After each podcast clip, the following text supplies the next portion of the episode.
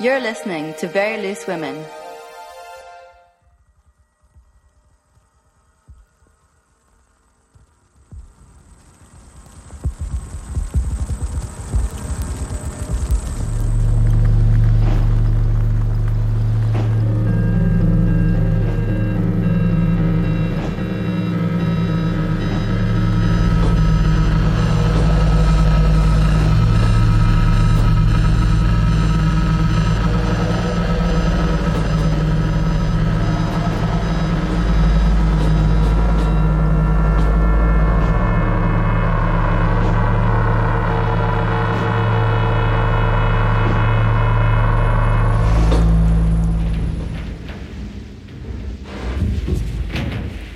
Hello, you're tuned to Resonance 104.4 FM, and this is Very Loose Women.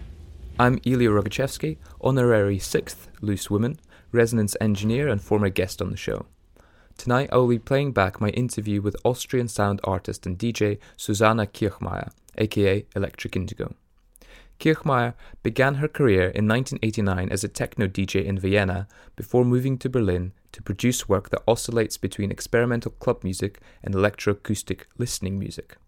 On Thursday, 18th of May, Electric Indigo will return to the UK stage at South London's eclectic venue to perform an immersive granular synthesis piece called 109.47 Degrees. This work uses the ideal tetrahedral angle in foam as a metaphor to describe a multifocal society of individuals who live in an interdependent globalized world. Kirchmayr is probably best known in the UK as the founder of the international online database Female Pressure.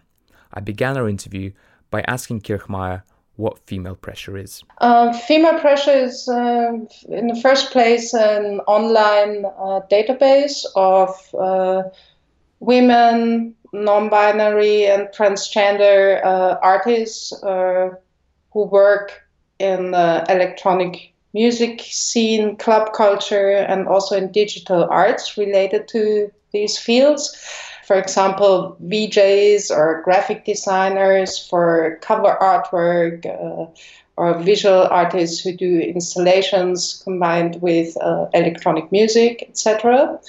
And uh, it is a network that has been growing over uh, 19 years now and meanwhile comprises uh, over 1,900 people from, I think, 72 countries at the moment.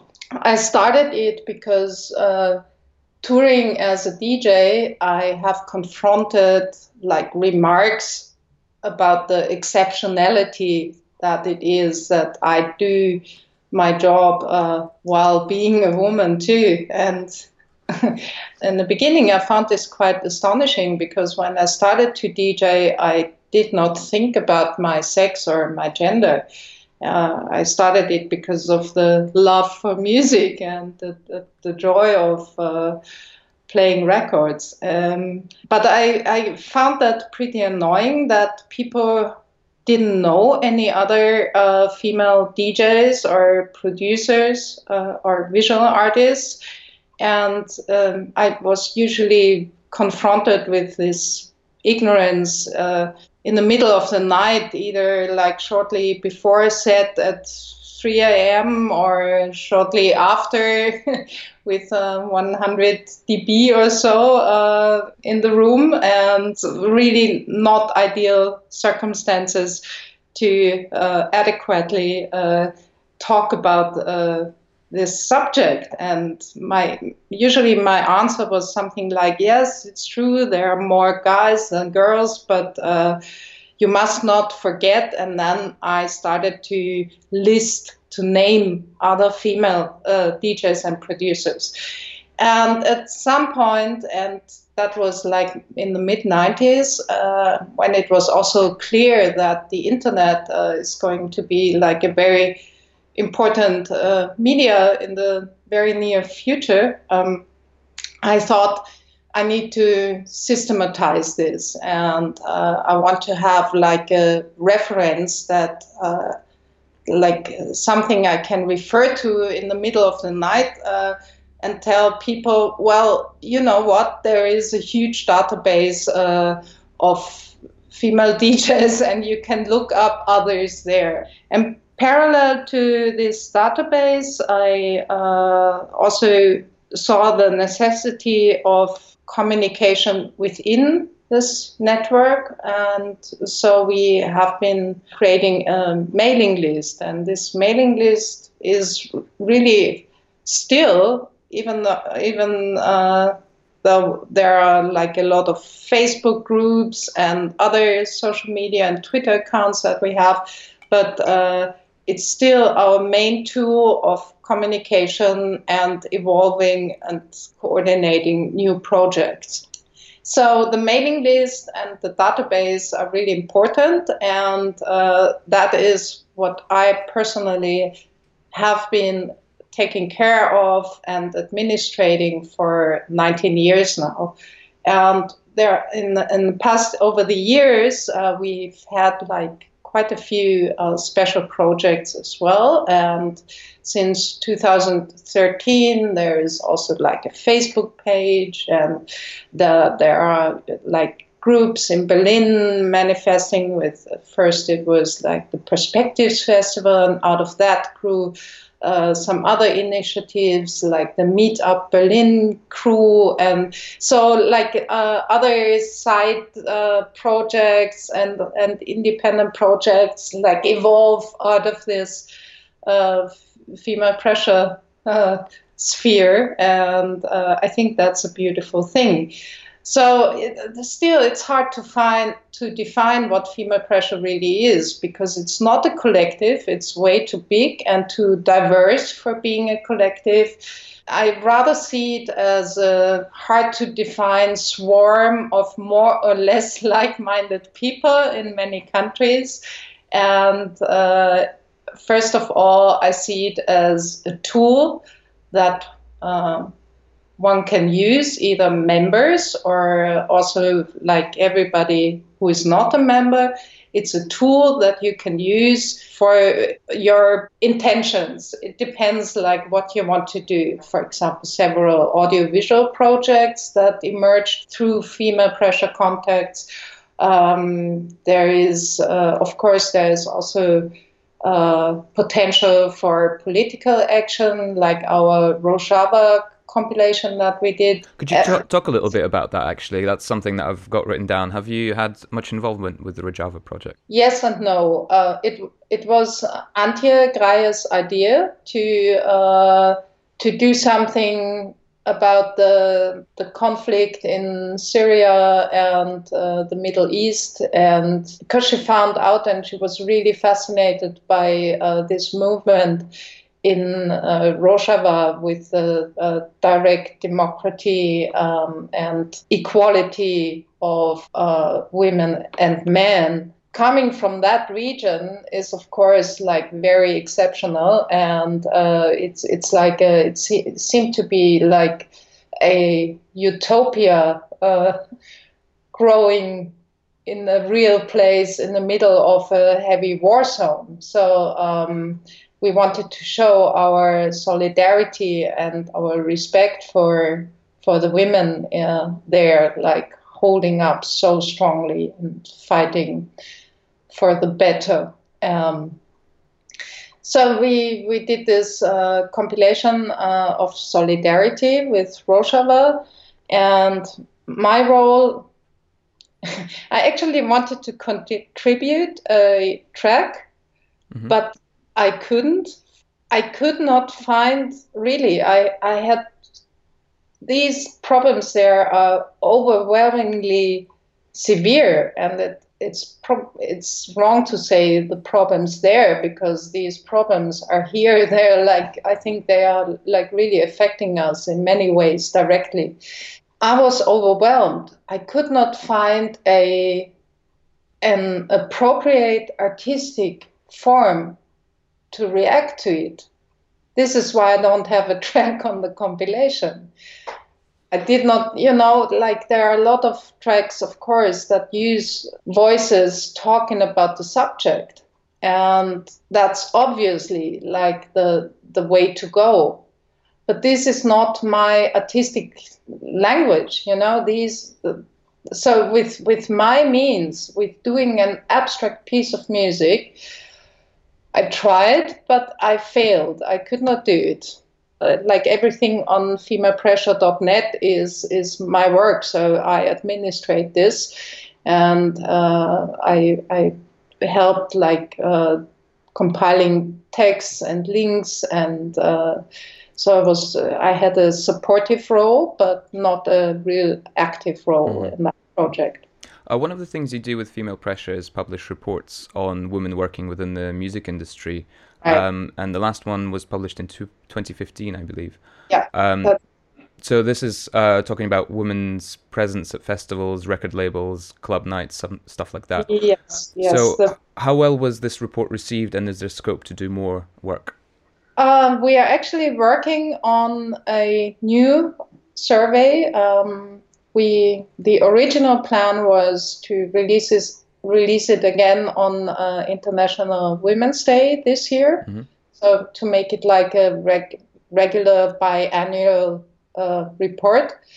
We couldn't manage, and we decided to make the next one um, more like systematical and more extensive and release it in August 2017 with a um, uh, survey of the evolvement and of tendencies. So we're going to compare uh, uh, various festivals over the years from uh, 2013 to 2017. As it looks now, we're, we're still in the process process of collecting data, and and then we will decide like which scope we can achieve.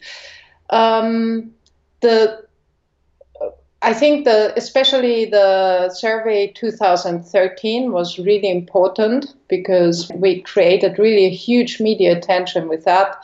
It's it's crazy. I, I couldn't believe it, but we actually were the first to publish numbers of how gender balance in festival lineups, and uh, obviously that uh, hit a nerve and uh, like a lot of people like started to talk about this issue.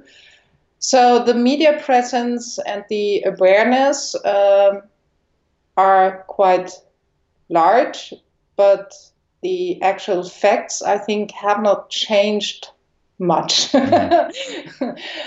with single festivals i think yes.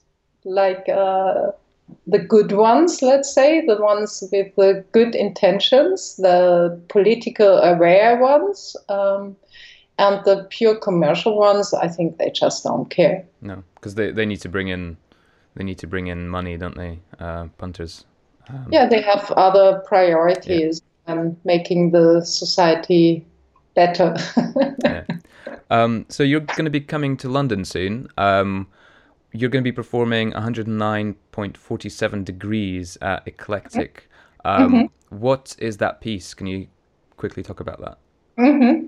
Uh, the, the piece is a listening piece exploring like how very old instruments or traditional instruments can be uh, transformed into something like that that reminds more of a uh, uh, trip into outer space.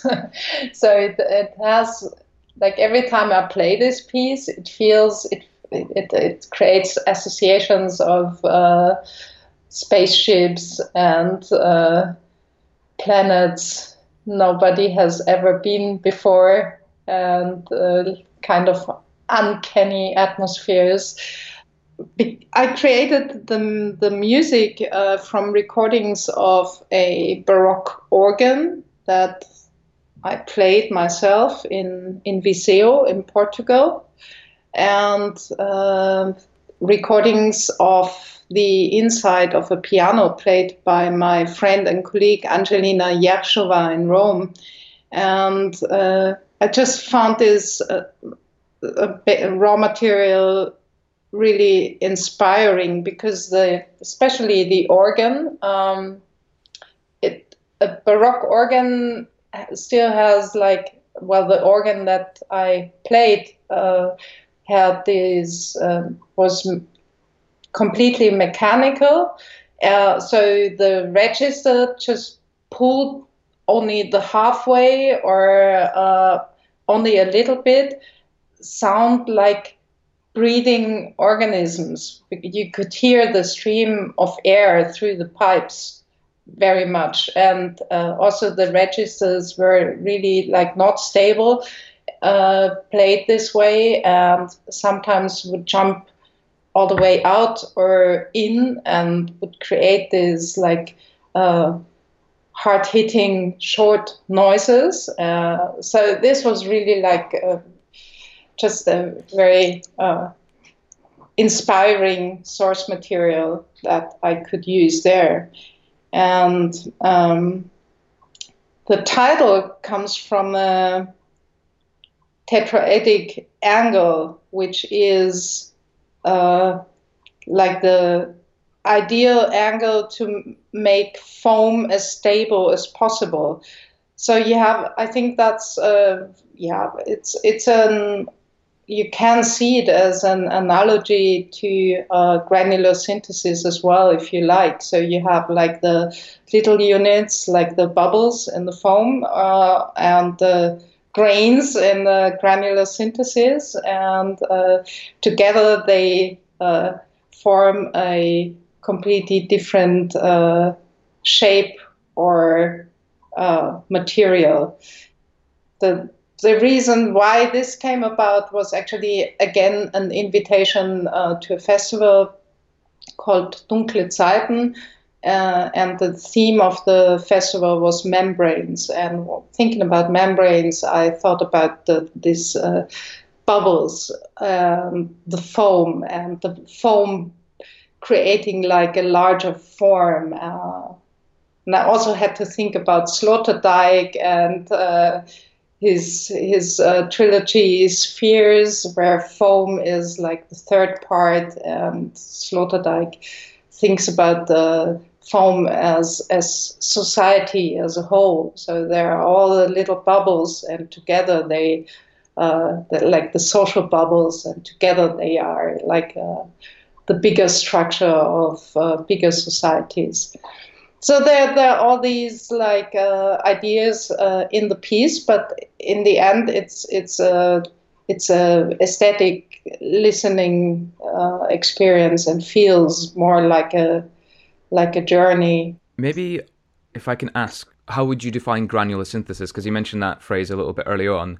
Well, the, a, a very simplified um, explanation would be granular synthesis is a way to synthesize sounds uh, from pre-existing either um, audio recordings or so-called uh, wavetables. Uh, so in any case, you have an audio wave and you use that to generate new sounds. And you do so by taking very short pieces of uh, this audio wave. And these short pieces are called grains and therefore granular synthesis. And a grain is by uh, itself is so short that it's the human ear cannot uh, really recognize it as a musical sound. It would rather sound like a short click or something. But the trick is that you uh, take a lot of grains, and uh, usually they also overlap and they can vary in length anyway, you overlap these grains, and by overlapping and uh, multiplying them and playing them back in various forms, you create a new sound. And on top of that new sound, you can apply all the normal uh, parameters for uh, synthesis. During in this process, you create a new sound that comes from a source material but uh, does not necessarily sound in any way like the source material. So I understand that you've used this um, method in pieces such as Morpheme which mm-hmm. samples Sadie Plant's uh, a phrase that Sadie Plant had uh, used at a conference. Um, mm-hmm. So I wonder if, uh, first of all, um, you see this sort of pulling apart of um, sound sources as a sort of political tool, and um, that's my first question. And the second one is uh, whether you sort of uh, aware of this uh, strand within sound theory that says there's been kind of an overabundance of men kind of using and cutting up female voices, and that being a sort of a dangerous area. You know what? I I've been thinking a lot and kind of struggling um, with conveying political attitude, like uh, in in my artistic work, because I my music is very abstract, and I definitely prefer like uh, abstract ways of expression. At the same time, I think it's an artist's duty to uh, reflect the the times we live in, and um, I'm very often questioning uh, myself, like, how can I react? And I do not find any satisfying answers yet, but I think yes. Uh, one way is to use voices, but uh, make them con- like process them in a way that I like. Uh, so because I'm I'm not too much into into vocal music, I'm having actually a quite interesting uh, project right now discussing exactly this point. Uh, together with uh, Antje Greie, AGF, uh, for a publication that will come out later this year. Um, anyhow, so uh, using a sentence like Sadie Plant talking about noise and cybernetics is just very inspiring, and having that conceptual constriction of only using this material as a basic raw material to develop a whole piece out of it that is like an artistic challenge that I find really uh, inspiring. I think the problems we are facing are so complex, and I don't. I also must say I don't fully understand the complexity of it. So any sort of explicit message in my music would seem inappropriate to me. And I haven't really found a solution for, for that uh, general problem, how to be political in my art.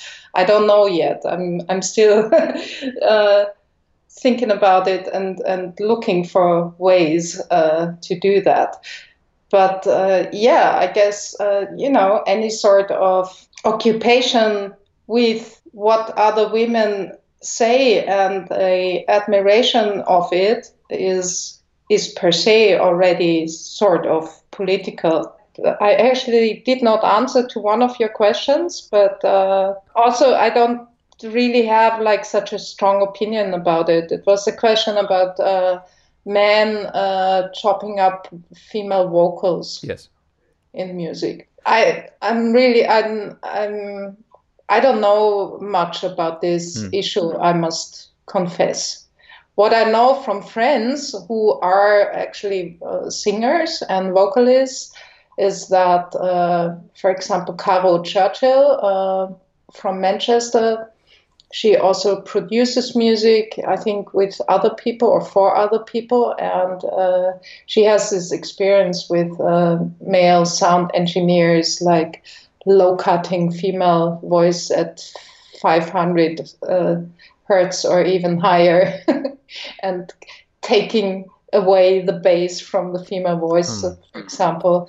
Uh, stuff like this, I think it's a very interesting subject, but I'm just not an expert for it, so I don't, I don't really know. I just find also like the typical role of the female singer or the the woman as a deliverer of some additional musical material is pretty annoying. So that's like an annoying cliche. Um, again, this is not really my world, so I don't, I don't have to deal with that. Uh, I'm not a singer, and I have never been like my voice has never been chopped up. And the women I work with might have this experience, but it has not been really that sort of issue yet. So I don't know enough about it to, to really talk about it. Mm. Uh, another research project, perhaps? Well, maybe after that uh, publication with Antje, because we discuss, uh, we started the discussion with me saying, like, I have a problem with vocals in music. mm-hmm. I like instrumental versions.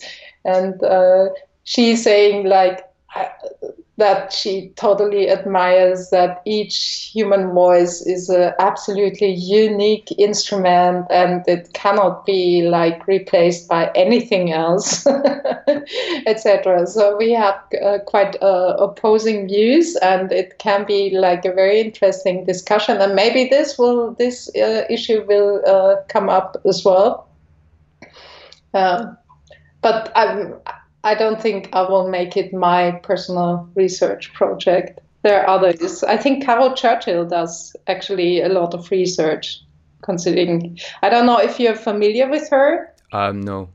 No, she she also works uh, for and with the Delia Derbyshire okay, yeah. uh, archive in Manchester. Mm-hmm she would be the better person to ask that. Normally, we ask the guests um, for a mini celebration and a gripe. So, something that's really good that's happened in your, well, in the last week, and something that you're not so keen on. So, first of all, have you got a mini celebration and a gripe? Uh, the celebration is that definitely I'm I'm working on an album right now, and the celebration is that I finished one of the tracks in a way that I feel really good about. and that's very special for me. So that is definitely a celebration. And um, the not so good thing, the first thing that comes into my mind is is really a very sad thing. I, for the first time in over 30 years, I was at a at a funeral because uh, not a very close friend, but. Uh, friend um, was buried, and it was Armin Medosch. And Armin Medosch uh, has been a pioneer of net culture in, in Europe, and he recently died at a, a too young age. Um, and I was at his funeral, uh, and that was like definitely one of the saddest moments and days in a very, very long time. So I would really like to um, pass on this memory of Armin Medosch, who uh, was like a very important thinker for our generation and a great artist too. Um, sorry to hear about your loss. Is that too sad for the radio show? no. no, it's okay. Um, uh, I should probably mention my mini celebrations and gripes as well because the presenters have to do it too. Um, okay. I guess my mini celebration is that uh, the sun's finally come out again, and uh, it's getting it's slowly getting warmer. And my gripe is sort of it's a good and bad thing. I've got loads and loads of interviews planned and lots of editing to do. Um, not just yours, but uh, there aren't enough hours in the day to um, uh, do all of the things that you that you absolutely must. Um, so that's my my mini gripe. Um, I can relate. yeah.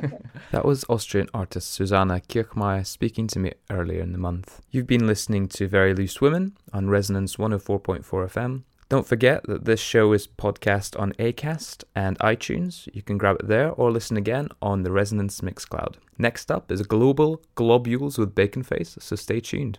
I'll leave you with Antje Greie's contribution to the Rojava project called Thoughts on Rojava.